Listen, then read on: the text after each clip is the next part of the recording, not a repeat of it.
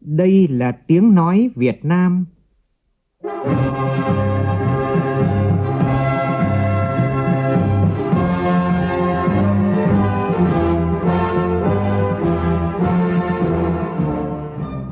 là tiếng nói Việt Nam, phát thanh từ Hà Nội, thủ đô nước Cộng hòa xã hội chủ nghĩa Việt Nam.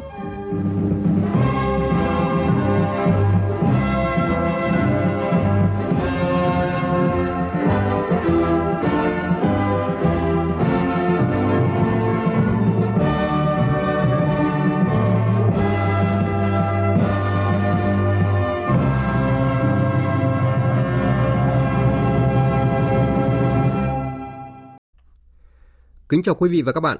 Mời quý vị và các bạn nghe chương trình Thời sự chiều của Đài Tiếng Nói Việt Nam với những nội dung chính sau đây.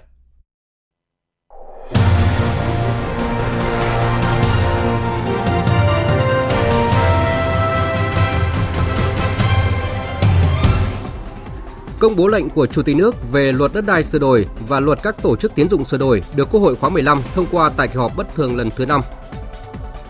Phiên giao dịch chứng khoán đầu xuân Giáp Thìn, chỉ số VN Index tăng hơn 4 điểm đã khích lệ tinh thần cho nhà đầu tư, cộng đồng doanh nghiệp và các thành viên thị trường. Tỉnh An Giang xuất khẩu lô xoài hạt lép đầu tiên sang thị trường Hàn Quốc. Đây là thị trường tiềm năng và có nhiều dư địa cho mặt hàng xoài của nước ta. Trong tiết mục trò chuyện đầu xuân, phóng viên Đài Tiếng nói Việt Nam phỏng vấn ông Trịnh Xuân Trường, Chủ tịch Ủy ban dân tỉnh Lào Cai về mục tiêu cũng như giải pháp phát triển kinh tế xã hội của địa phương trong năm 2024. Trong phần tin quốc tế, nguy cơ xung đột lan rộng tại khu vực Trung Đông khi lực lượng Houthi tiếp tục tấn công tàu chở hàng ở Vịnh Aden. Tổng thống Hàn Quốc kêu gọi bảo vệ người dân trước nguy cơ các bác sĩ đình công phản đối việc tăng chỉ tiêu tuyển sinh vào các trường y. Trong khi đó, chính phủ Ấn Độ đề xuất trợ giá một số nông sản trước làn sóng biểu tình dâng cao của nông dân nước này suốt một tuần qua.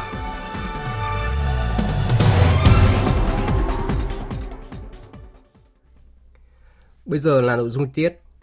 Hôm nay tại Hà Nội, Văn phòng Chủ tịch nước tổ chức họp báo công bố lệnh của Chủ tịch nước về một số dự án luật đã được Quốc hội khóa 15 thông qua tại kỳ họp bất thường lần thứ 5, gồm luật đất đai và các luật tổ chức tín dụng. Phản ánh của phóng viên Việt Cường. Luật đất đai gồm 16 chương 260 điều, trong đó sửa đổi bổ sung 180 trên 212 điều của luật đất đai năm 2013 và bổ sung mới 78 điều. Một trong những điểm đáng chú ý của luật đất đai là bổ sung một số loại đất vào nhóm đất nông nghiệp, phi nông nghiệp, nguyên tắc bảo vệ đất, thích ứng với biến đổi khí hậu, khuyến khích việc sử dụng đất đai có hiệu quả, phát triển kết cấu hạ tầng để làm tăng giá trị của đất,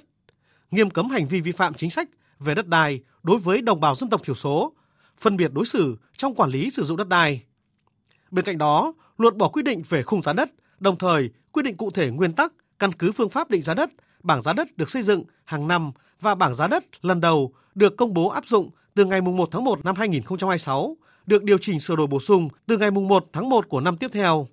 Còn luật các tổ chức tín dụng gồm 15 chương, 210 điều, hoàn thiện các quy định về nâng cao yêu cầu quản trị điều hành, hạn chế lạm dụng quyền cổ đông lớn, quyền quản trị điều hành để thao túng hoạt động của các tổ chức tín dụng, luật hóa một số quy định về nợ xấu, xử lý tài sản đảm bảo của khoản nợ xấu, có hiệu lực thi hành từ ngày 1 tháng 7 năm 2024.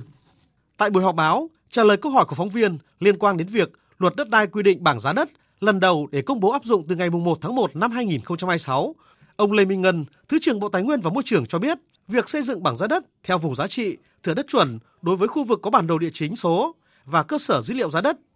Theo ông Lê Minh Ngân, cơ quan soạn thảo đã cân nhắc thời điểm bảng giá đất được công bố lần đầu và áp dụng vào đầu năm 2026 để có đủ thời gian xây dựng cơ sở dữ liệu về đất đai, đảm bảo các điều kiện để xây dựng bảng giá đất. Và để chuẩn bị một cách chú đáo, kỹ lưỡng, đảm bảo các cái yêu cầu của cái bảng giá đất có hiệu lực mùng 1 tháng 1 2026 thì trong cái khoản 4 này có nói một câu là bảng giá đất là xác định theo loại đất, khu vực, vị trí. Tất nhiên trong đó là những cái khu vực mà đã có bản đồ địa chính, có cơ sở dữ liệu về giá đất, thì bảng giá đất đã xác định đến thửa đất và theo vùng giá trị, theo thửa đất chuẩn. Và nếu như những địa phương nào mà có cơ sở dữ liệu về giá đất, có bản đồ địa chính, số và có đầy đủ thì áp dụng luôn cái khoản 4 điều 160 là lúc mà đã xây dựng bảng giá đất, trên cơ sở dữ liệu giá đất, đến tầng thửa đất, có thửa đất chuẩn và vùng giá trị, được điều chỉnh, bổ sung, sửa đổi kịp thời thì được là sử dụng bảng giá đất để áp dụng giá đất cụ thể. liên quan đến việc luật đất đai mới, có quy định mở rộng việc cấp giấy chứng nhận quyền sử dụng đất đối với đất không có giấy tờ trước ngày 1 tháng 7 năm 2014. Trong đó quy định có giấy xác nhận của Ủy ban nhân dân cấp xã về thửa đất không có tranh chấp. Vậy điều này liệu có dẫn đến tiêu cực? Ông Lê Minh Ngân cho biết. Quá trình cấp giấy chứng nhận quyền sử dụng đất và nhất là đối với các trường hợp mà không có cái giấy tờ về quyền sử dụng đất, thì việc căn cứ vào cái thực tế sử dụng đất và cái lịch sử quản lý đất đai của địa phương là điều hết sức quan trọng. Bởi vì chúng ta phải khẳng định một điều rằng là khi cấp giấy cho người dân mà để xảy ra tranh chấp, lại để xảy ra cái việc phức tạp hơn thì là càng nên hơn ai hết, chỉ có những cán bộ trực tiếp gắn bó với người dân thì mới nắm được cái việc này và trong nghị định chúng tôi sẽ đưa vào cái trình tự thủ tục để cấp giấy trong trường hợp này để hạn chế tối đa việc cái gây khó khăn phiền hà cho người dân khi xin thủ tục cấp giấy chứng nhận và một điều này như tôi nói là cái ý thức của người dân phải đảm bảo làm sao đó để mình đề xuất cấp giấy chứng nhận quyền sử dụng đất thì phù hợp với pháp luật. Liên quan đến quy định mới, khi luật các tổ chức tín dụng có hiệu lực thì các nhà đầu tư nước ngoài dần dần sẽ trở thành những cổ đông lớn nhất tại các ngân hàng của Việt Nam. Điều này có ảnh hưởng đến chủ quyền tiền tệ quốc gia hay không và ngân hàng nhà nước có chuẩn bị gì để hạn chế tác động nếu có? Ông Đoàn Thái Sơn, Phó Thống đốc Ngân hàng Nhà nước cho biết. Cái chuyện đó chúng ta cũng không quá lo ngại. Với mức sở từ giới hạn sở hữu phần này thì chúng ta biết là cái tỷ lệ thông qua các quỹ quan trọng tại đại hội đồng cổ đông chẳng hạn là cơ quan quan trọng nhất của ngân hàng cổ phần thì với mức sở hữu tối đa là 30% thì không đủ để chi phối ra quyết định và thứ hai là các cái giới hạn khác thì vẫn áp dụng còn riêng một nhà ngoài riêng lẻ thì vẫn có cái giới hạn tương ứng là cổ đông cá nhân cổ đông tổ chức là năm 10 15 và tối đa là 20% thì đấy là những cái giới hạn qua đó thì chúng ta vẫn đảm bảo được cái chủ quyền trong cái kiểm soát hoạt động của ngân hàng nước ngoài Chiều nay tại trụ sở chính phủ, Phó Thủ tướng Trần Hồng Hà chủ trì cuộc họp nghe báo cáo về các dự án luật địa chất và khoáng sản. Tin của phóng viên Phương Thoa. Tại cuộc họp, đại diện các bộ kiến nghị đẩy mạnh đấu giá tài nguyên khoáng sản theo tinh thần nghị quyết 10, đồng thời cần có đầu mối chịu trách nhiệm quản lý thống nhất trong điều tra, thăm dò địa chất, tài nguyên khoáng sản, phân định rõ phạm vi thẩm quyền quản lý của các bộ chuyên ngành về khai thác, chế biến, sử dụng khoáng sản. Thứ trưởng Bộ Kế hoạch và Đầu tư Nguyễn Thị Bích Ngọc đề nghị.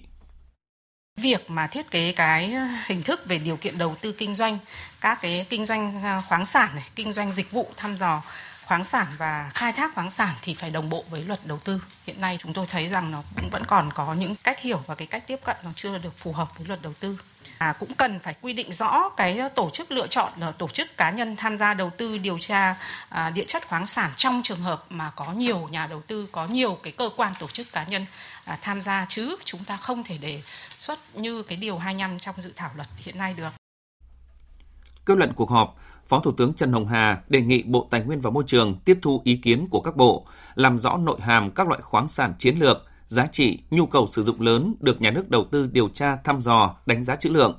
phối hợp với Bộ Kế hoạch và Đầu tư, ra soát, đảm bảo thống nhất đồng bộ với pháp luật về đầu tư. Cho ý kiến về một số vấn đề cụ thể, Phó Thủ tướng cho rằng cần quy định rõ giới hạn về công suất khai thác mỏ theo thiết kế phù hợp với nhu cầu thị trường, thống nhất đầu mối chịu trách nhiệm quản lý trong lĩnh vực địa chất khoáng sản,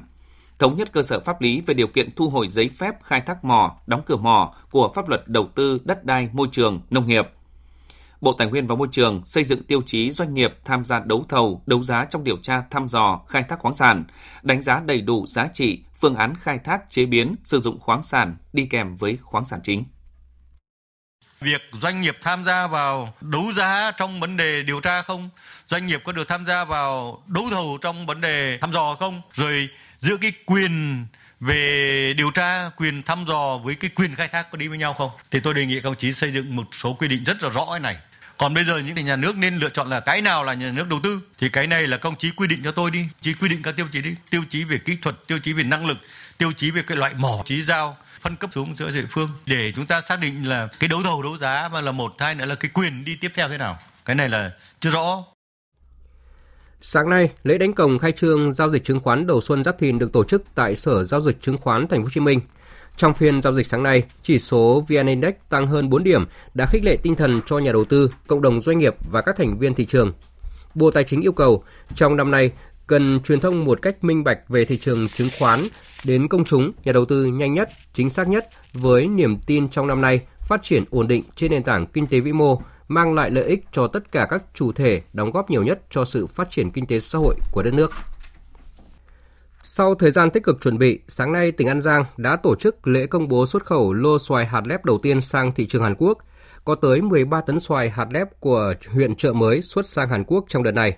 Đây là thị trường tiềm năng và có nhiều dư địa cho mặt hàng xoài của nước ta. Tin của phóng viên Phan Ánh, thường trú tại đồng bằng sông Cửu Long. Đây là sự kiện quan trọng thứ hai trong dịp đầu năm 2024 này, đánh dấu bước đầu phát triển việc hợp tác liên kết sản xuất và tiêu thụ giữa hợp tác xã GAP Cù Lao Diên với một số công ty xuất nhập khẩu trái cây. Trước đó, sự kiện thứ nhất là lễ công bố xuất lô xoài tượng da xanh sang thị trường Úc và Hoa Kỳ được tổ chức vào ngày 5 tháng 1 vừa qua. Sự kiện cũng nhằm thúc đẩy liên kết sản xuất, tiêu thụ sản phẩm xoài theo chuỗi giá trị, đặc biệt là xuất khẩu sang các thị trường có lợi thế cạnh tranh cao thông qua ký kết hợp đồng tiêu thụ và cung cấp vật tư đầu vào, trả tiền cuối vụ, tạo lòng tin đối với các hợp tác xã, bà con nông dân đối với hợp tác xã Gáp Cù Lao Diên. Tại buổi lễ này, hợp tác xã Gáp Cù Lao Diên cũng ký hợp đồng quỹ thác với một doanh nghiệp để cung ứng vật tư nông nghiệp cho thành viên hợp tác xã với số lượng đủ để sản xuất trên tổng diện tích mà thành viên hợp tác xã sản phẩm đảm bảo chất lượng, giá cả hợp lý và thu tiền vật tư vào cuối vụ. Mặc dù số lượng xoài xuất khẩu lần này vẫn còn khá khiêm tốn so với sản lượng xoài hàng năm của quyện, tuy nhiên thông qua buổi lễ công bố này, bước đầu khẳng định vị thế trái xoài hạt lép quyện chợ mới trên thị trường quốc tế khó tính. Đây là sự kiện mang tính bước ngoặt có ý nghĩa quan trọng đối với ngành nông nghiệp của địa phương, không chỉ mang lại cơ hội kinh tế lớn mà còn giúp thúc đẩy hình ảnh và uy tín của nông sản địa phương trên thị trường quốc tế. Điều này là sự khẳng định về sức mạnh và sự phát triển bền vững của nền nông nghiệp địa phương trong thời gian tới.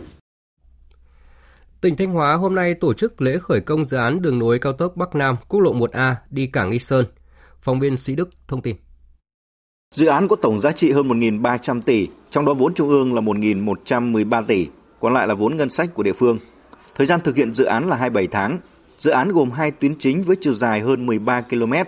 Tuyến số 1 từ đường tỉnh 512, đoạn từ quốc lộ 1A đến đường Thọ Xuân Nghi Sơn. Tuyến số 2 từ đường Nghi Sơn Bãi Trành, đoạn từ cầu Hổ đến đường cao tốc Bắc Nam phía đông. Ông Mai Xuân Liêm, Phó Chủ tịch Ủy ban nhân dân tỉnh Thanh Hóa cho biết, dự án có vai trò quan trọng trong phát triển kinh tế xã hội của địa phương. Khi hoàn thành sẽ từng bước hoàn thiện hạ tầng giao thông khu vực, thu hút các nhà đầu tư tham gia đầu tư vào các khu công nghiệp tại khu kinh tế Nghi Sơn. Trước đó, Bí thư tỉnh ủy Thanh Hóa Đỗ Trọng Hưng và lãnh đạo các sở ngành tỉnh Thanh Hóa đã đến dự lễ gia quân sản xuất đầu xuân Giáp Thìn tại nhà máy nhiệt điện BOT Nghi Sơn 2. Trưa nay tại công viên Tao Đàn, Ban Quản lý Đường sắt Đô thị Thành phố Hồ Chí Minh bắt đầu tiến hành thi công di rời hạ tầng kỹ thuật của tuyến tàu điện số 2 Bến Thành Tham Lương. Tin của phóng viên Hà Khánh thường trú tại Thành phố Hồ Chí Minh.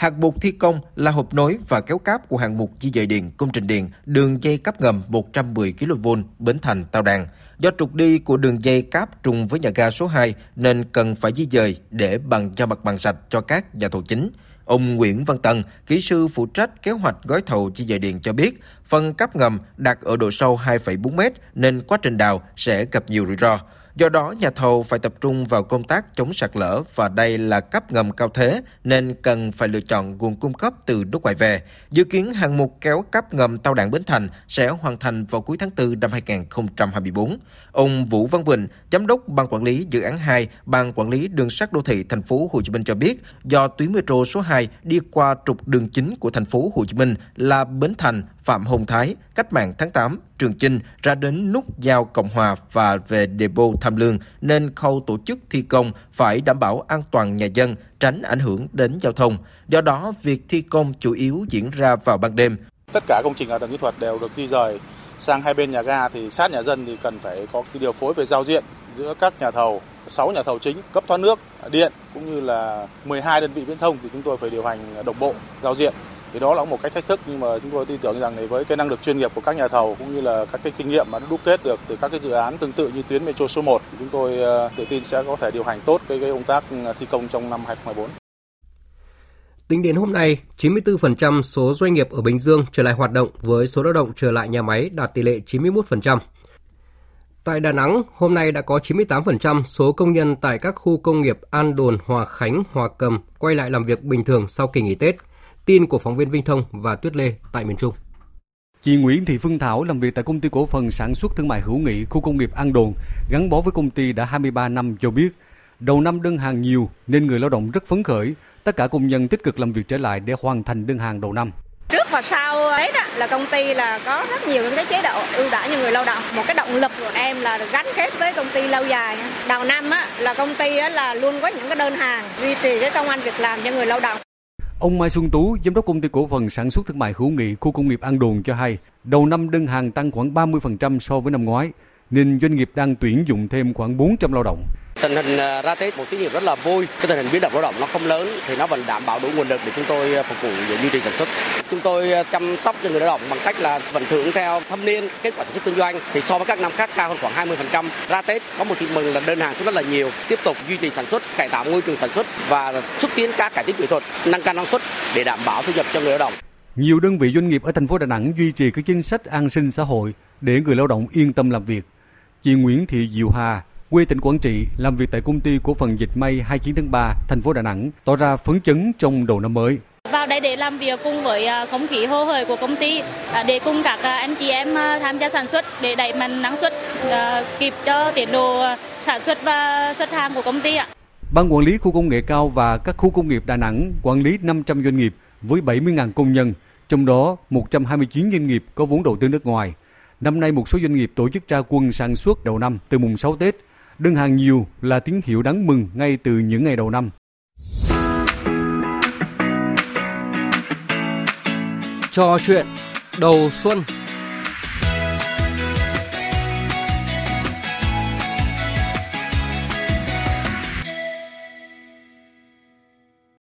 Thưa quý vị và các bạn, 2023 là một năm đặt trong bối cảnh chung nhiều khó khăn thách thức nhưng tỉnh biên giới Lào Cai vẫn nỗ lực vượt qua khó khăn, giành nhiều kết quả nổi bật, đồng thời tạo được nhiều tiền đề vững chắc để năm 2024 sẽ là năm bứt phá, ờ, tăng tốc chuẩn bị về đích kết thúc nhiệm kỳ. Phóng viên An Kiên, thường trú tại khu vực Tây Bắc, phỏng vấn Chủ tịch Ủy ban dân tỉnh Lào Cai về nội dung này. Mời quý vị và các bạn cùng nghe. Thưa đồng chí, nếu như năm 2023 là năm bản lề, thì năm 2024 là năm mà Lào Cai sẽ phải thực hiện mục tiêu kép, đó là vừa hoàn thành cái nhiệm vụ theo kế hoạch năm và vừa phải khẩn trương tăng tốc để mà năm 2025 có thể về đích như là mục tiêu đại hội Đảng bộ tỉnh lần thứ 16 đề ra từ đầu nhiệm kỳ. Và trong một cái năm hết sức quan trọng như vậy thì chính quyền tỉnh Lào Cai xác định là sẽ chỉ đạo và điều hành ra sao để đạt được hiệu quả cao nhất. Thứ nhất chúng tôi xác định để mà thực hiện được các cái mục tiêu như vậy thì năm 2024 luôn phải bám vào cái chủ đề của công tác của năm. Đó là đoàn kết kỷ cương, hành động thế và hiệu quả và phát triển. Trong đó thì đặc biệt phải tập trung vào kỷ cương và hành động. Kỷ cương thì gắn với lại cái kỷ luật và trách nhiệm công vụ, gắn với lại cái người đứng đầu ở từng cái cơ quan, từng cái đơn vị. Kỷ cương cũng là để không còn cái việc cán bộ sợ sai rồi né tránh cầu toàn dẫn đến chậm trễ các cái công việc được giao và kỷ cương ở đây cũng gắn với lại nâng cao cái hiệu quả quản lý nhà nước ở trên địa bàn tỉnh, đặc biệt là đối với các cái lĩnh vực nhạy cảm mà có thể dẫn đến các cái sai phạm như đất đai, tài nguyên, môi trường. Thế và cái hành động ở đây thì phải tập trung vào thứ nhất là phải nâng cao cái tính chủ động, bao gồm chủ động đề xuất, chủ động tổ chức thực hiện. Thứ hai, đã chủ động rồi thì hết sức phải năng động sáng tạo. Và bên cạnh đó thì công tác phối hợp cũng vẫn là một trong những công tác cần phải được chú trọng trong cái năm 2024, đặc biệt là phối hợp nội bộ của các sở ngành. Thế rồi là giữa các sở ngành với các cái địa phương và giữa các địa phương với nhau. Và để thực hiện được cái nội dung thế này thì phải tăng cường công tác chỉ đạo điều hành gắn với lại cái cải cách thủ tục hành chính. Đặc biệt thế là sẽ phải đi sâu vào cái thủ tục hành chính nội bộ thì từ đó cũng sẽ giải quyết được cái công tác về phối hợp có thể thấy là cái chủ đề Lào Cai đặt ra cho năm 2024 ấy, chỉ khác duy nhất một cái từ khóa so với năm 2023, đó là sáng tạo thì được thay bằng hiệu quả. Vậy cái yếu tố sáng tạo như đồng chí vừa mới nói thì đã được đưa vào bên trong hành động, vậy còn hiệu quả thì sao? Hiệu quả ở đây thì chúng tôi muốn ờ, tính đến đó là tăng tốc để chuẩn bị cho cái năm về đích 2025. Thì cái tính hiệu quả ở đây là muốn đẩy nhanh tất cả các cái nội dung, các cái chính sách, thế rồi các cái dự án đầu tư lớn mà nó có cái tính quyết định đến phát triển kinh tế xã hội thì nó sẽ phải phát huy được cái hiệu quả của ba cái năm vừa rồi để có những cái tiền đề để đảm bảo được cái mục tiêu cuối cùng đó là phát triển một cách bền vững toàn diện. Vâng, trên cái hành trình phát triển để trở thành điểm sáng kinh tế của khu vực như ngày hôm nay của Lào Cai thì không thể thiếu cái vai trò của doanh nghiệp. Và Lào Cai lâu nay vẫn nổi tiếng với những câu nói như là doanh nghiệp phát tài, Lào Cai phát triển, chính quyền đồng hành, doanh nhân đồng lòng. Vậy thì trong năm 2024, nhiệm vụ thu hút đầu tư, tạo thuận lợi cho doanh nghiệp sẽ được Lào Cai chú trọng ra sao? Ờ, chúng tôi cũng ờ, xác định là tiếp tục khai thác cái ờ, lợi thế trên cơ sở bốn cái trụ cột của tỉnh đó là về nông nghiệp, du lịch, cửa khẩu và công nghiệp. Nhưng sẽ phải chuyển dần từ cái việc khai thác một cách ờ, tự nhiên chuyển sang phải khai thác một cách có hiệu quả, sáng tạo và gia tăng về giá trị hơn để vừa phát triển văn hóa cũng như là phát triển về nguồn nhân lực và đồng thời thu hút được lao động, tăng cái dân số trên địa bàn Lào Cai Thế để đảm bảo được cái mục tiêu này ấy, phải phát triển được các khu công nghiệp và các cụm công nghiệp. Thì trong quy hoạch 36 của Thủ tướng Chính phủ đã xác định Lào Cai có 7 khu công nghiệp thì sẽ tiếp tục khai thác hiệu quả ba khu công nghiệp đã có và bốn khu công nghiệp sẽ phải tập trung để thực hiện và muốn để thực hiện được các cái dự án khu công nghiệp thì vấn đề thứ nhất là phải ưu đãi về đầu tư về đất đai. Thế và Ủy ban nhân tỉnh đã trình kỳ họp hội đồng nhân dân là vừa thông qua cái giá đất cụm cụm công nghiệp và khu công nghiệp ở cái mức rất ưu đãi cao nhất ở tại thành phố Lào Cai là 580.000 một mét vuông, ngang bằng với một số các cái tỉnh, ví dụ như là tỉnh Phú Thọ. Vấn đề thứ hai đó là sẽ phải thực hiện cái công tác về thủ tục hành chính, phải làm được đồng bộ về quy hoạch, từ quy hoạch về đất đai, quy hoạch xây dựng, quy hoạch của Thủ tướng đã duyệt và các cái quy hoạch trong đó có quy hoạch khu kinh tế cửa khẩu. Nếu có sự đồng bộ về quy hoạch thì nhà đầu tư đến rất thuận lợi trong cái việc để đề xuất dự án và nữa là phải cải cách thủ tục hành chính ở trong cái khâu chấp thuận đầu tư cũng như hỗ trợ nhà đầu tư trong công tác về giải phóng mặt bằng và dự kiến uh, kỳ họp giữa năm 2024 thì ủy ban nhân tỉnh sẽ trình với hội đồng nhân tỉnh một cái cơ chế hỗ trợ để thu hút nhà đầu tư đến đầu tư khu công nghiệp, ngoài cái việc là giảm giá đất. Thế và cải cách hành chính ở đây nữa, đó là làm sao để tạo điều kiện đẩy nhanh tiến độ của các cái dự án nhà ở xã hội, rồi là tạo ra các cái công trình xã hội hóa. Và muốn như vậy thì ủy ban nhân tỉnh đã phải trình kỳ họp hội đồng nhân dân vừa thông qua cái ưu đãi về xã hội hóa để chúng ta thực hiện các cái công trình về hạ tầng xã hội, trong đó đặc biệt là y tế và giáo dục thì nếu mà đảm bảo được đồng bộ như thế thì nó là cái nền tảng để Lào Cai sẽ quyết tâm để đến năm 2030 có 7 khu công nghiệp và 15 cái cụm công nghiệp. Vâng, qua những chia sẻ của đồng chí thì có thể thấy là Lào Cai vẫn còn rất là nhiều dư địa để phát triển và với cái truyền thống vượt khó sáng tạo của Lào Cai thì đồng chí có tin rằng bức tranh kinh tế xã hội tươi sáng sẽ mở ra cho địa phương trong năm tới dù là trước mắt vẫn còn không ít những khó khăn phải đối mặt. Ờ, chúng tôi thì cũng ờ, biết trước là có những cái khó khăn, những cái khó khăn và khách quan ấy thì đây là khó khăn chung. Theo cái báo cáo thống kê cũng như là cái nghị quyết của Quốc hội vừa thông qua thì chúng tôi thấy rằng cái bức tranh kinh tế chung của Việt Nam cũng như là của thế giới thì cũng sẽ có rất nhiều những cái khởi sắc và trong thời gian vừa qua thì cũng đã chứng minh rằng kinh tế của Việt Nam đã có cái sự tăng trưởng ờ, quý sau thì cao hơn quý trước và cũng đã đạt được cái mục tiêu. Thế và trong cái bối cảnh như vậy, đối với Lào Cai thì cũng là một cái địa bàn có rất nhiều những cái cơ cấu kinh tế mà chịu cái tác động rất lớn. Thế nhưng mà cái khả năng thích ứng cũng như là cái sự linh hoạt trong cái điều hành và một số những cái lĩnh vực mà có thể điều hành để bù đắp lại thì cái việc đó chúng tôi tính toán là vẫn có thể đảm bảo được và như vậy từ những cái mà đã trải qua trong cái hai năm covid và một cái năm vừa qua thì chúng tôi cho rằng những khó khăn thế thì cũng chỉ là nhất thời thôi chắc chắn là cái bức tranh kinh tế của tỉnh cũng như là của cả nước nó cũng sẽ có tốt lên vâng xin trân trọng cảm ơn đồng chí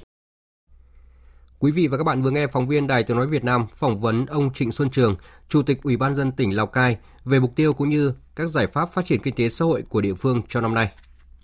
Chương trình tiếp tục với các nội dung đáng chú ý khác. Sáng nay, lễ hội Xuân Yên Tử chính thức khai hội tại thành phố Uông Bí, tỉnh Quảng Ninh. Đây là một trong những lễ hội lớn nhất cả nước. Ghi nhận của phóng viên Vũ Miền, thường trú tại khu vực Đông Bắc.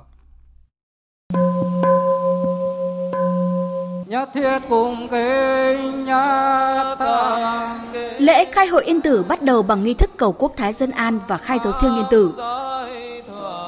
Yên Tử là di tích quốc gia đặc biệt gắn liền với tên tuổi sự nghiệp của Đức vua Phật Hoàng Trần Nhân Tông, người đã có công hai lần đánh đuổi giặc Nguyên Mông. Sau khi đất nước sạch bóng quân thù, vua Trần Nhân Tông nhường ngôi cho con trai khi đang ở đỉnh cao của sự nghiệp và lên núi Yên Tử tu hành, giảng pháp và hóa Phật. Di sản lớn nhất của Đức vua Trần Nhân Tông để lại là thiền phái Trúc Lâm Yên Tử, dòng thiền riêng có của người Việt, trong đó nổi bật nhất là tinh thần nhập thế, giao thoa sống động giữa đạo và đời. Để bây giờ, mỗi mùa lễ hội, người dân khắp mọi miền đất nước lại nô nức về đỉnh Thương Yên Tử để tri ân công đức to lớn của đệ nhất tổ thiền phái Trúc Lâm, điều ngự giác hoàng Trần Nhân Tông. Năm nay thời tiết có mưa, tuy nhìn thì không thuận lợi nhưng là tiết xuân, là mùa xuân của lễ hội, có lộc và cảm thấy rất là vui. Nên đây thì mình chiêm bái à, Phật thì à, nơi đây là cái lời nuôi dưỡng tâm hồn của người Việt, là cái tinh thần dân tộc, kết tinh từ cái chân lý cội nguồn của tổ tiên 4.000 năm dựng và giữ nước. Lâu lắm rồi đấy quay lại, anh cảm thấy Yên Tử cũng có nhiều cái thay đổi nét đẹp. Chỉ trong 9 ngày Tết Giáp Thìn, khu di tích Yên Tử đã đón 138.000 lượt khách du xuân chiêm bái lễ Phật, tăng 19% so với cùng kỳ năm ngoái. Lễ khai hội Yên Tử là hoạt động văn hóa phục vụ nhu cầu hưởng thụ văn hóa tinh thần của các tầng lớp nhân dân, góp phần bảo tồn tôn vinh, phát huy giá trị và quảng bá hình ảnh danh thắng Yên Tử tới du khách trong nước và quốc tế. Tiếp đà phục hồi hoạt động du lịch mạnh mẽ từ năm ngoái, năm nay để du lịch tiếp tục phát triển, các chuyên gia trong lĩnh vực cho rằng ngành cần đẩy mạnh việc xúc tiến quảng bá mạnh mẽ hơn nữa, phải chạm được vào các thị trường lớn, đặc biệt là các nước chúng ta đang là đối tác chiến lược. Phóng viên Nguyễn Hằng thông tin. Năm 2023, tổng lượng khách du lịch đến thủ đô ước đạt 24 triệu lượt, tăng 27% so với năm 2022. Tổng thu từ khách du lịch ước hơn 87.000 tỷ đồng, tăng 45,5% so với năm 2022. Bà Đặng Hương Giang, Giám đốc Sở Du lịch Hà Nội cho biết. Chúng tôi cũng chú trọng từ công tác quy hoạch, quy hoạch À, phát triển cái hạ tầng du lịch, xây dựng các cái điểm đến, cái đấy là lâu dài để làm sao có cái tính ổn định, có cái tính bền vững và đặc biệt đi theo cái hướng du lịch xanh. Cái thứ hai nữa là tập trung vào đổi mới công tác sản phẩm. Rất nhiều các cái sản phẩm mới trên cơ sở nền tảng những cái sản phẩm cũ nhưng chúng ta cơ cấu lại chúng ta làm mới nó lên và ta gia tăng thêm những cái giá trị trải nghiệm cho khách. Ông Hà Văn Siêu, Phó Cục trưởng Cục Du lịch, Bộ Văn hóa Thể thao và Du lịch nhận định, thời gian gần đây, các quy hoạch tỉnh, vùng, quốc gia đang được đồng loạt công bố, định hướng rõ ràng đã tạo niềm tin cho các nhà đầu tư, từng bước khắc phục câu chuyện liên kết vùng đang là điểm yếu của ngành du lịch trong thời gian qua. Cùng với đó, những cải thiện rất mạnh mẽ về hạ tầng như lĩnh vực hàng không trong năm qua cũng đã và đang góp phần cải thiện hạ tầng về du lịch. Để phát huy mạnh cái đà tăng trưởng cho 2024 đạt được cái mục tiêu thì chúng tôi rất là kỳ vọng là cần phải khắc phục cả từ cái yếu tố về nhân lực, chất lượng dịch vụ, hạ tầng dịch vụ và chuyển đổi số cũng phải đẩy mạnh hơn nữa các cái nỗ lực về xúc tiến quảng bá phải mạnh mẽ hơn nữa du lịch Việt Nam phải chạm được vào các cái thị trường lớn đặc biệt là các cái nước mà chúng ta là đối tác chiến lược toàn diện như Trung Quốc, Nhật Bản, Hàn Quốc, rồi Mỹ, Ấn Độ là những thị trường mới. Thưa quý vị và các bạn, hôm nay ngày 19 tháng 2, tức ngày 10 tháng Giêng năm Giáp Thìn, theo quan niệm của dân gian là ngày vía thần tài. Tại Hà Nội, theo ghi nhận của phóng viên Đài Tiếng nói Việt Nam, nơi thì đông đúc người dân xếp hàng tại các cửa hàng kinh doanh vàng để mua vàng cầu may mắn tài lộc, nơi thì giao dịch thưa thớt. Phản ánh của phóng viên Phạm Hạnh. Dạo quanh một vòng thành phố Hà Nội, những cửa hàng vàng trên phố Xuân La, quận Bắc Từ Liêm, một số cửa hàng kinh doanh vàng dọc tuyến phố Lạc Long Quân Thụy Khê thuộc quận Tây Hồ đến trụ sở thương hiệu vàng Doji trên phố Cửa Nam. Mặc dù rộn ràng âm thanh, trống chiêng, múa lân rồng để đón khách đến cửa hàng mua vàng, cầu mong một năm may mắn, thế nhưng khá vắng người đến giao dịch. Đối lập với những cửa hàng vàng này, ghi nhận tại tuyến phố Trần Nhân Tông, hầu hết các cửa hàng vàng của các thương hiệu đều đông khách. Chị Trần Thu Trang ở quận Hoàn Kiếm và chị Trịnh Kim Chi ở quận Hai Bà Trưng, Hà Nội vui vẻ cho biết đã có mặt tại đây từ 6 giờ sáng để mua vàng lấy may trước khi vào giờ làm. Và đây là thói quen 10 năm nay của mình. Mua vàng ngày thần tài để mong muốn ờ, may mắn cho năm nay làm ăn may mắn hơn và ừ, mua ngày hôm nay thì là nó đông. Tết thì mình có một chút dư dư thì mình nghĩ là mình sẽ đầu tư vào vàng luôn, mình mua thôi. Theo các cửa hàng kinh doanh vàng trên phố Trần Nhân Tông, lượng khách đến mua hàng trong những ngày trước ngày vía thần tài đã tăng từ 30 đến 40% so với thời điểm trước Tết Nguyên đán. Các mẫu sản phẩm vàng năm nay phục vụ đủ các phân khúc khách hàng từ thấp đến cao cấp như với sản phẩm thẻ bài 24K có trọng lượng nhỏ và thần tài có mức giá thấp nhất từ 650.000 đồng. Ông Nguyễn Hữu Thuyết, chuyên viên kinh doanh công ty vàng bạc đá quý Bảo Tiến Minh Châu cho biết. Ngoài những sản phẩm chủ đạo là nhẫn tròn trơn vàng rồng thăng long, chúng tôi cũng có chuẩn bị thêm những kim long giáp hình tượng con rồng để à, phù hợp với năm giáp thìn.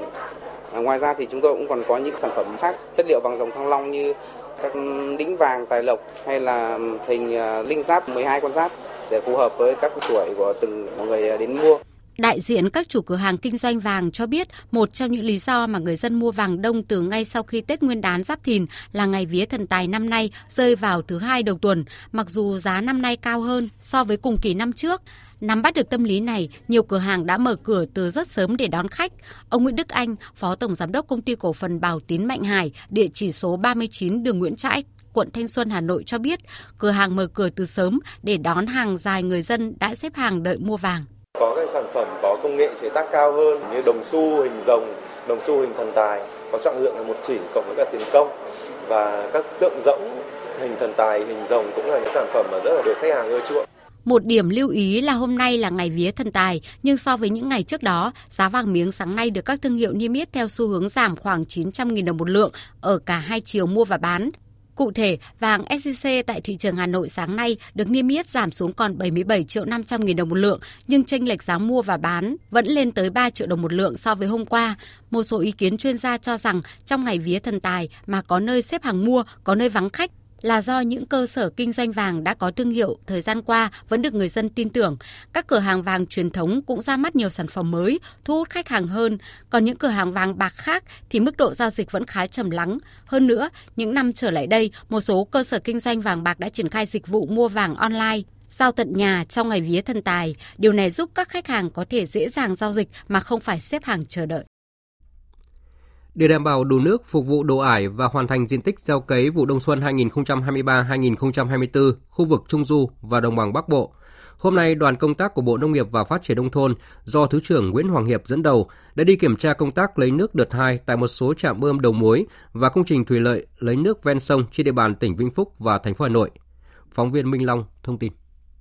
Tính đến chiều nay, diện tích có nước toàn vùng Trung Du và Đồng bằng Bắc Bộ đã đạt gần 97% trên tổng diện tích gần 500.000 ha gieo cấy. Trong đó tỉnh Vĩnh Phúc đạt 94% và thành phố Hà Nội đạt 86% diện tích có nước theo kế hoạch. Với phương châm bơm tưới xa trước gần sau, cao trước thấp sau, công ty trách nhiệm hữu hạn một thành viên thủy lợi Liễn Sơn tỉnh Vĩnh Phúc đã bố trí nhân lực trực suốt ngày đêm vận hành hệ thống để tổ chức bơm và điều tiết nước đến các diện tích theo kế hoạch, kết thúc đợt 2 lấy nước đổ ải vào 0 giờ ngày 22 tháng 2, thành phố Hà Nội sẽ cấp đủ nước cho khoảng 93% trên tổng diện tích gần 80.000 ha. Những diện tích còn lại ở các địa phương có tập quán canh tác muộn như Đông Anh, Sóc Sơn, Mê Linh sẽ tích trữ nước bơm tưới phục vụ cho bà con sau khi thu hoạch cây vụ đông. Đánh giá cao công tác chống hạn vụ xuân 2024 của thành phố Hà Nội, Thứ trưởng Bộ Nông nghiệp và Phát triển nông thôn ông Nguyễn Hoàng Hiệp đề nghị các địa phương đẩy nhanh tiến độ lấy nước đổ ải gieo cấy vụ xuân 2024, tăng cường tuyên truyền vận động, hướng dẫn bà con xuống đồng làm đất, phấn đấu hoàn thành gieo cấy xong toàn bộ diện tích trong tuần này, đồng thời tính toán tích trữ nước phủ tưới dưỡng cho lúa sau khi gieo cấy. Sẽ không có đợt lấy nước thứ ba, nên các địa phương, trong đó có thành phố Hà Nội, cần căn cứ điều kiện thủy văn để khi Tập đoàn Điện lực Việt Nam phát điện tăng cường thì vận hành lấy nước bổ sung. Một số địa phương lượng nước tích ở trong sông ngòi nó hạn chế. Chính vì vậy phải phối hợp cùng với việc nhà máy thủy điện phát điện à, kết hợp với con chiều để có thể tiếp tục lấy nước không tập trung, tiếp tục tích nước vào ruộng phục vụ cho tươi dưỡng ruốt cho cái trà sắp tới. Chúng tôi cũng đi các địa phương là tập trung cấy theo đúng chỉ đạo của Bộ Nông nghiệp Phát triển nông thôn. Phải cấy xong trước ngày 28, trong tuần này thì phải cấy cơ bản xong để lúc ấy bắt đầu à, tập trung cho các hoạt động khác. Đài khí tượng thủy văn tỉnh Lào Cai cho biết, gió ô quý hồ bắt đầu xuất hiện từ trưa qua với cường độ khá mạnh. Sở dĩ gọi là ô quý hồ vì gió thổi từ đèo ô quý hồ tràn xuống trung tâm thị xã Sapa và các vùng lân cận. Với bản chất khô ấm nên mỗi khi xuất hiện đều đẩy cấp độ cảnh báo cháy rừng lên cao. Dự báo, gió ô quý hồ khả năng kéo dài tới hết ngày 23 tháng 2, do đó cảnh báo chính quyền và cơ quan chức năng cần chủ động tăng cường ứng phó. Ông Lê Tân Phong, Phó Giám đốc Sở Nông nghiệp và Phát triển Nông thôn Lào Cai cho biết, bảo vệ rừng là một trong số những nhiệm vụ hàng đầu hiện nay của địa phương. Hiện nay thì tất cả các chốt chạm về phương án phòng cháy chữa cháy rừng thì chúng tôi đã triển khai giả soát và vừa qua thì đã tổ chức các đoàn đi kiểm tra vừa thăm chúc Tết vừa là kiểm tra tình hình các phương án phòng chống cháy rừng ở tại các cái địa, địa bàn địa điểm trọng yếu và đặc biệt là cái phương án quản lý cả xâm hại rừng trong cái dịp này. Tiếp theo sẽ là một số thông tin về thời tiết.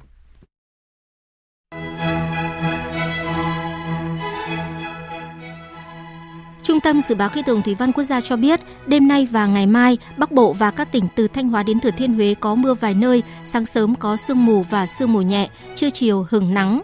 Thời tiết chỉ lạnh về đêm và sáng sớm, hừng nắng về trưa và chiều với nhiệt độ cao nhất ở khu vực Bắc Bộ lên đến 27 đến 30 độ C. Kiểu thời tiết nắng ấm ban ngày, chuyển lạnh về đêm ở miền Bắc và Trung Bộ khả năng kéo dài đến hết ngày 22 tháng 2. Đến cuối tuần, một đợt không khí lạnh tràn về khiến cho khu vực giảm nhiệt chuyển rét trở lại. Dưới tác động của đợt gió mùa đông bắc này, các tỉnh miền Bắc trời có mưa và chuyển rét nhưng ít khả năng xảy ra rét đậm và rét hại. Còn khu vực Tây Nguyên và Nam Bộ trong những ngày tới, thời tiết chủ đạo vẫn là ít mưa, trời nắng mạnh, nên nhiệt độ cao nhất trong ngày ở khu vực Tây Nguyên từ 31 đến 34 độ, các tỉnh Nam Bộ từ 34 đến 37 độ, nắng nóng xảy ra trên diện rộng ở các tỉnh miền Đông Nam Bộ.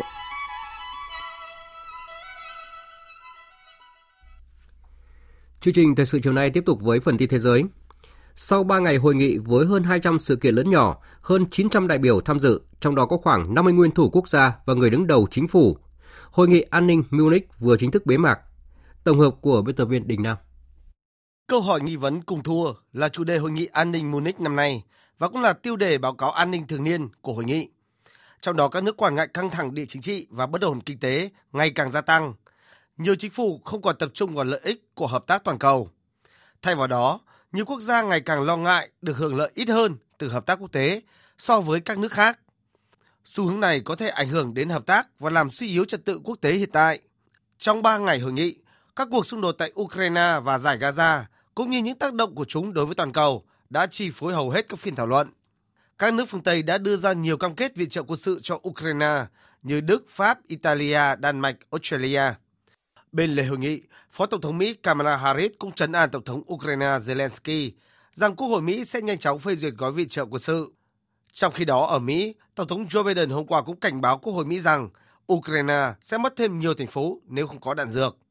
Ngoài lời kêu gọi viện trợ cho Ukraine, Thủ tướng Đức Olaf Scholz cũng kêu gọi các nước đồng minh châu Âu tăng cường chi tiêu quốc phòng. Thay vì đổ vũ khí cho các bên xung đột, đại diện nhiều nước đã bày tỏ hy vọng sẽ sớm có cuộc đàm phán hòa bình trong cuộc xung đột Nga-Ukraine. Ngoài Ukraine, cuộc xung đột tại giải Gaza giữa Israel và phong trào Hamas cũng như những căng thẳng kéo theo ở khu vực Trung Đông cũng là vấn đề được nhiều nước quan tâm. Tại hội nghị, Thủ tướng kiêm Ngoại trưởng Qatar Sheikh Mohammed bin Abdulrahman Al Thani thừa nhận các cuộc đàm phán ngừng bắn và trao đổi con tin lại lâm vào bế tắc trong những ngày gần đây. Thời gian không có lợi cho chúng ta. Chúng tôi đã đạt được một số tiến bộ tốt trong vài tuần qua trong các cuộc đàm phán. Chúng tôi đã và đang cố gắng đạt được thỏa thuận giữa hai bên. Tuy nhiên, những ngày qua đã không diễn ra như mong đợi. Tôi tin rằng vẫn còn những khác biệt. Điểm sáng khác biệt của Hội nghị An ninh Munich năm nay là có sự tham gia các nước Nam bán cầu, từ châu Á, châu Phi hay Nam Mỹ, thay vì chủ yếu các nước phương Tây như trước đây. Ngoài các cuộc xung đột, các bên tham dự cũng đã nhấn mạnh mối đe dọa khác đối với an ninh toàn cầu. Đó là biến đổi khí hậu và di cư do môi trường sống bị hủy hoại. Đó là một trong những vấn đề cấp bách nhất mà người dân thế giới đang phải đối mặt và đang tác động mạnh hơn đến Nam bán cầu.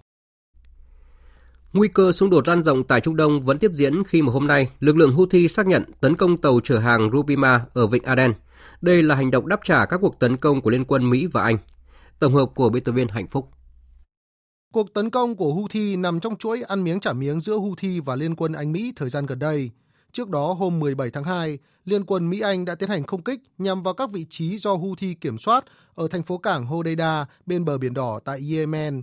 Kể từ giữa tháng 11 năm 2023 đến nay, lực lượng Houthi đã liên tiếp tấn công các tàu thương mại có liên quan đến Israel ở Biển Đỏ nhằm bày tỏ lập trường ủng hộ dành cho người Palestine trong bối cảnh xung đột giữa Israel và phong trào Hồi giáo Hamas tại giải Gaza leo thang. Các vụ tấn công của Houthi trên Biển Đỏ làm gián đoạn hoạt động vận tải thương mại thế giới qua tuyến vận tải biển quan trọng này. Liên minh do Mỹ dẫn đầu đã tiến hành nhiều đợt tập kích nhằm ngăn chặn hành động của Houthi. Đại sứ Trung Quốc tại Liên Hợp Quốc Trương Quân kêu gọi các bên cần hành động có trách nhiệm, không đẩy Trung Đông lún sâu vào chảo lửa xung đột. Nhiệm vụ cấp bách nhất mà tất cả mọi người phải đối mặt là ngay lập tức thúc đẩy lệnh ngừng bắn ở giải Gaza và thực hiện các hành động hiệu quả, có trách nhiệm nhằm ngăn chặn xung đột lan rộng hơn nữa trong khu vực. Hãy ngừng cản trở Hội đồng Bảo an Liên Hợp Quốc hành động và tham gia các nỗ lực thúc đẩy một lệnh ngừng bắn sớm ở giải Gaza. Tổng thư ký Liên Hợp Quốc Antonio Guterres vừa dự lễ khai mạc hội nghị cấp cao về Afghanistan diễn ra tại Doha, Qatar – đây cũng là hội nghị cấp cao lần thứ hai về Afghanistan do Liên Hợp Quốc chủ trì trong vòng một năm qua. Song cũng như hội nghị hồi tháng 5 năm ngoái, đại diện chính quyền Taliban tiếp tục vắng mặt khiến dư luận lo ngại tính khả thi về các kết quả của hội nghị lần này. Cuộc họp tại Doha xem xét các khuyến nghị trong đánh giá độc lập của Liên Hợp Quốc về Afghanistan với việc đề nghị các bên công nhận chính quyền Taliban gắn liền với việc xóa bỏ các hạn chế đối với quyền của phụ nữ và khả năng tiếp cận giáo dục. Bên cạnh đó, các bên cũng đề nghị bổ nhiệm một đặc phái viên của Liên Hợp Quốc về Afghanistan, nội dung mà nhiều lần chính quyền Taliban đã bác bỏ. Tuy nhiên, việc vắng bóng đại diện chính quyền Taliban tại hội nghị lần này cũng khiến dư luận đặt câu hỏi về tính khả thi đối với các kết quả đạt được. Trước đó, chính quyền Taliban đã từ chối lời mời tham dự của Liên Hợp Quốc với lý do các điều kiện chưa được đáp ứng. Taliban muốn được công nhận là đại diện chính thức duy nhất của Afghanistan và muốn tổ chức đàm phán với Liên Hợp Quốc về tất cả các vấn đề ở cấp độ cao. Từ tháng 8 năm 2021, Taliban lên nắm quyền tại Afghanistan. Mặc dù vậy, cho đến nay, chính quyền do Taliban lãnh đạo vẫn chưa được cộng đồng quốc tế công nhận. Việc Taliban áp đặt hàng loạt lệnh cấm ngặt nghèo, hạn chế các quyền của người dân Afghanistan, đặc biệt là với phụ nữ và trẻ em gái, là lý do khiến cộng đồng quốc tế siết chặt các biện pháp trừng phạt và tẩy chay với chính quyền Taliban. Cựu Thủ tướng Thái Lan Thạc Sỉn sáng nay đã trình diện tại cơ quan công tố liên quan đến cáo buộc xúc phạm Hoàng gia Thái Lan. Phóng viên Đặng Tuyên, thường trú tại Thái Lan, đưa tin. Cựu Thủ tướng Thạc Sỉn bị triệu tập liên quan vụ kiện. Ông có những lời lẽ xúc phạm Hoàng gia khi trả lời phỏng vấn truyền thông Hàn Quốc vào tháng 5 năm 2015. Văn phòng Tổng trưởng lý đã tiếp nhận và thụ lý đơn kiện từ năm 2016. Ở thời điểm đó, Tòa án hình sự đã ban hành lệnh bắt giữ cựu Thủ tướng Thạc Sỉn vốn đang sống lưu vong Cơ quan công tố lý giải vụ kiện bị trì hoãn 7 năm qua là do ông Thạc Sỉn sống lưu vong, không trình diện tại cơ quan công tố. Cựu Thủ tướng Thái Lan sau đó đã có đơn kháng cáo, đồng thời cung cấp thêm các tài liệu và chứng cứ mới. Sau buổi trình diện sáng nay, Văn phòng Tổng trưởng lý cho biết cơ quan công tố cần điều tra thêm trước khi quyết định có truy tố cựu Thủ tướng Thạc Sỉn về tội khi quân hay không. Văn phòng Tổng trưởng lý đã yêu cầu ông Thạc Sỉn nộp khoản tiền bảo lãnh 500.000 bạt tương đương khoảng 14.000 đô la Mỹ để được tại ngoại. Ông Thạc Sỉn sẽ phải trình diện tại cơ quan công tố vào ngày 10 tháng 4 tới để nghe quyết định liên quan vụ kiện. Chính phủ Ấn Độ sẽ đảm bảo hỗ trợ giá nông sản bao gồm đậu, ngô và bông trong thỏa thuận đàm phán với Hiệp hội Nông dân nước này khi các cuộc biểu tình của nông dân liên tục diễn ra trong một tuần gần đây. Ấn Độ đang trong quá trình chuyển đổi nhiều loại cây trồng sang đậu từ gạo và lúa mì, do đậu đòi hỏi mực nước tưới tiêu ít hơn và giúp cắt giảm sản lượng nhập khẩu là nhà nhập khẩu đậu lớn nhất thế giới, Ấn Độ đang phải vật lộn để kìm hãm sự tăng giá của đậu bồ câu và đậu đen. Từ tuần trước, nông dân Ấn Độ đã tiến hành nhiều cuộc biểu tình và tuần hành hướng về thủ đô New Delhi nhằm yêu cầu chính phủ đảm bảo giá nông sản nhưng bị cảnh sát chặn lại cách thủ đô khoảng 200 km. Trong khi đó, Tổng thống Hàn Quốc Yoon suk yeol hôm nay kêu gọi chính phủ nỗ lực tối đa để bảo vệ tính mạng và sức khỏe của người người dân trong bối cảnh các bác sĩ nước này đình công phản đối việc tăng chỉ tiêu tuyển sinh vào các trường y. Các bác sĩ thực tập tại năm bệnh viện lớn nhất Hàn Quốc đã nộp đơn xin nghỉ việc đồng loạt trong ngày hôm nay và bắt đầu nghỉ việc từ 6 giờ sáng mai để phản đối việc chính phủ Hàn Quốc dự kiến tăng thêm 2.000 chỉ tiêu tuyển sinh vào các trường y trong năm tới. Theo chính phủ Hàn Quốc, việc tăng chỉ tiêu tuyển sinh nhằm giải quyết tình trạng thiếu bác sĩ. Trong khi đó, các nhóm bác sĩ phản đối cho rằng giải pháp tốt hơn là tăng lương cho họ, đồng thời bảo vệ các bác sĩ khỏi các vụ kiện do sơ suất và các vấn đề khác. Còn tại Pháp, tháp Eiffel hôm nay đã phải đóng cửa do nhân viên đình công. Tổng hợp của biên tập viên Lê Dũng. Cuộc đình công lần này do Tổng Công đoàn Lao động Pháp đại diện cho hơn 400 nhân viên đang làm việc tại tháp Eiffel phát động nhằm kêu gọi Tòa thị chính Paris, đơn vị sở hữu 99% vốn điều hành tòa tháp, xem xét lại việc quản lý tài chính. Họ cho rằng tòa thị chính Paris đang vận hành tòa tháp dựa vào một mô hình kinh doanh không bền vững. Cơ quan này đánh giá quá cao doanh thu bán vé trong khi ngân sách cho chi phí bảo trì và sửa chữa lại đang quá thấp. Điều này gây bất lợi cho du khách khi phải trả phí cao hơn, song vẫn làm gia tăng khối lượng công việc cho các nhân viên làm việc tại đây. Tháp Eiffel là một trong những công trình kiến trúc nổi tiếng nhất toàn cầu và cũng là biểu tượng của nước Pháp. Từ khi đi vào hoạt động từ năm 1889 cho đến nay, Địa điểm này đã thu hút hàng trăm triệu lượt khách tới thăm với con số trung bình hàng năm lên đến 6 triệu du khách. Các tập đoàn của Mỹ trong các lĩnh vực từ sản xuất đồ chơi, mỹ phẩm đến công nghệ, hàng không và truyền thông đều đã và đang triển khai các kế hoạch cắt giảm chi phí hoạt động trong năm nay. Số liệu của các công ty truyền thông của Mỹ cho thấy, riêng trong tháng 1 vừa qua, các công ty của Mỹ đã thông báo cắt giảm 82.307 việc làm, gấp hơn 2 lần so với số liệu của tháng 12 năm 2023, dù vẫn giảm 20% so với tháng 1 năm 2023. Các báo cáo hoạt động kinh doanh trong thời gian này cho thấy các công ty đã tập trung đẩy mạnh lợi nhuận mà không nhờ vào việc tăng giá bán sản phẩm và tăng trưởng doanh số bán hàng. Nhiều công ty của Mỹ đang chịu sức ép cắt giảm chi tiêu trong bối cảnh khách hàng đều thận trọng trong việc mở hầu bao. Ban giám đốc điều hành đã phải tìm cách điều chỉnh kế hoạch chi tiêu phù hợp với nhu cầu của khách hàng, thậm chí là cắt giảm chi tiêu cũng như kiên quyết loại bỏ các kế hoạch chi tiêu tốn kém. Giải thích về xu hướng này, theo công ty kiểm toán và tư vấn quốc tế EI, thì nếu như trước đây các công ty có thể tìm cách để khách hàng gánh phần nào chi phí tăng cao, thì giờ đây quyền định giá của doanh nghiệp đã suy giảm. Do đó, lãnh đạo các doanh nghiệp buộc phải tìm kiếm các biện pháp khác để cân đối thu chi, nếu không có thể sẽ phải chịu thua lỗ. Theo nhận định của ông Daco, thì các công ty của Mỹ sẽ tiếp tục tìm kiếm sự cân bằng giữa cung và cầu về hàng hóa, dịch vụ cũng như nhân sự. Thành cổ Cairo, một trong những địa danh nổi bật nhất của thủ đô Ai Cập, lần đầu tiên mở cửa hai tòa tháp hình bán nguyệt cho công chúng. Chính phủ Ai Cập kỳ vọng đây sẽ trở thành điểm thu hút khách du lịch mới. Bây giờ mời quý vị cùng biên tập viên Thiều Dương tìm hiểu rõ hơn về công trình độc đáo này qua phần tổng hợp sau đây. Là một trong những tòa thành thời Trung Cổ lớn nhất thế giới, thành cổ Ai Cập được xây dựng vào năm 1176 sau công nguyên. Pháo đài này là căn cứ của nhiều triều đại Ai Cập trong hơn 700 năm qua. Chính phủ Ai Cập vừa thông báo lần đầu tiên mở cửa tòa tháp Al-Ramla và tòa tháp Al-Hattat. Hai tòa tháp này được khởi công dưới thời Salat al-Din, vị vua đầu tiên của cả Ai Cập và Syria. Việc mở cửa hai tòa tháp cho khách tham quan là một phần kế hoạch phát triển du lịch của chính phủ Ai Cập. Trong năm 2023, Ai Cập đã đón số lượng khách cao kỷ lục đạt 14,9 triệu lượt. Con số này cao hơn mức kỷ lục trước đó là 14,7 triệu vào năm 2010. Hiện nay Ai Cập chiếm 1,2% thị phần du lịch toàn cầu. Bộ trưởng du lịch Ai Cập Ahmed E. Issa cho biết việc bổ sung hai tòa tháp tại thành cổ Cairo vào bản đồ du lịch hứa hẹn sẽ kéo dài thời gian tham quan của du khách. Đây là nỗ lực đầu tiên để khởi động lại Cairo như một sản phẩm văn hóa mới, gọi là Cairo City Break. Các thông tin chi tiết sẽ được công bố trong những tháng tới. Hiện tại, thành phố Cairo không nhận được nhiều sự quan tâm của du khách. Các công ty du lịch cho biết, thời gian tham quan thành cổ chỉ mất hơn một giờ. Kế hoạch của chúng tôi là tăng thời gian du khách tham quan lên ít nhất 3 giờ. Ngành du lịch là một trong những nguồn thu ngoại tệ chính của Ai Cập, chiếm khoảng 12% tổng sản phẩm quốc nội và sử dụng khoảng 3 triệu người. Quý vị và các bạn đang nghe chương trình Thời sự chiều của Đài Tiếng nói Việt Nam. Phần tiếp theo của chương trình hôm nay sẽ là những thông tin về thể thao.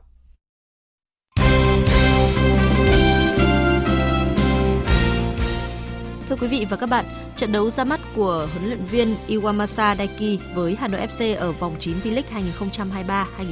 2023-2024 đã diễn ra không như mong đợi khi đội bóng này phải chấp nhận thất bại 0-2 trước Thanh Hóa. Sau trận đấu, huấn luyện viên người Nhật Bản cho biết ông chưa lường hết được tính khốc liệt của giải đấu khi mới đến Hà Nội một tháng và đây mới là trận đấu đầu tiên.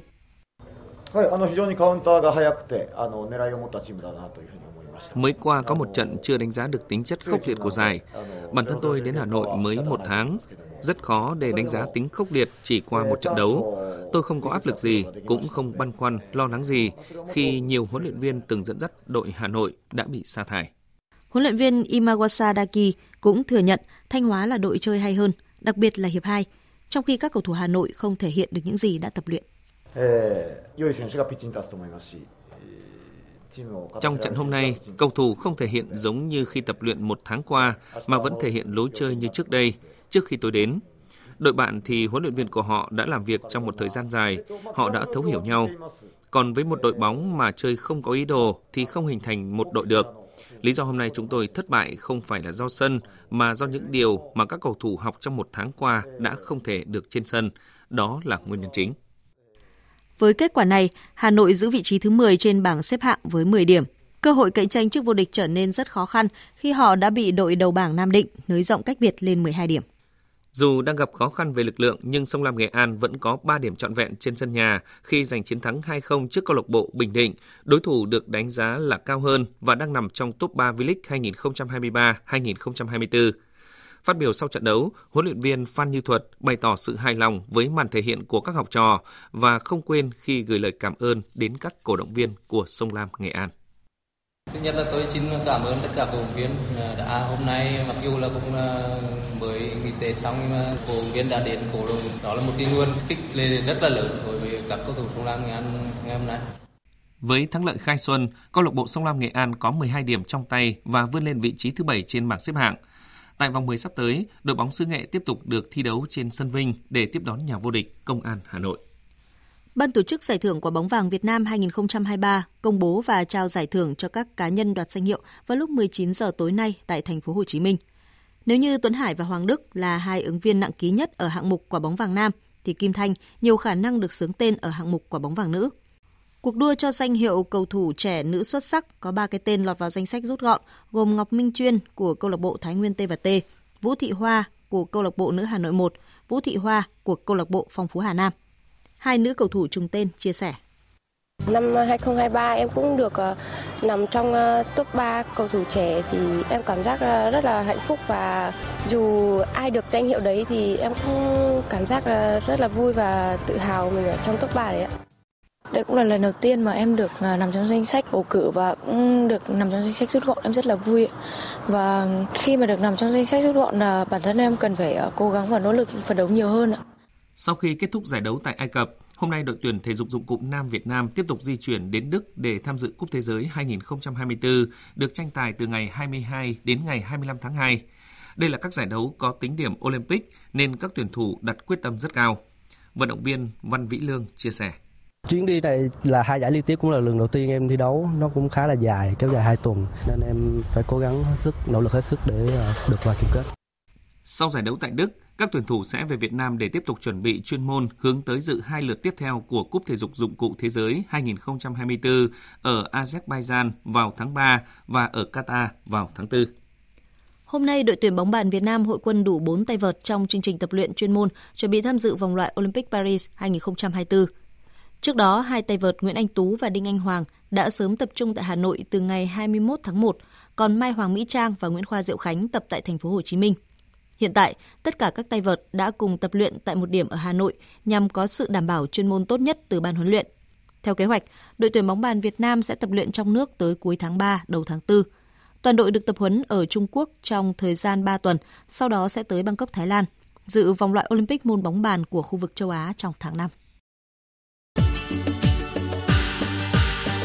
Dự báo thời tiết Bắc Bộ và khu vực Hà Nội có mây, có mưa vài nơi, sáng sớm có sương mù và sương mù nhẹ, trưa chiều trời nắng, gió đông nam đến nam cấp 2, cấp 3, đêm và sáng sớm trời lạnh, vùng núi trời rét, nhiệt độ từ 18 đến 30 độ.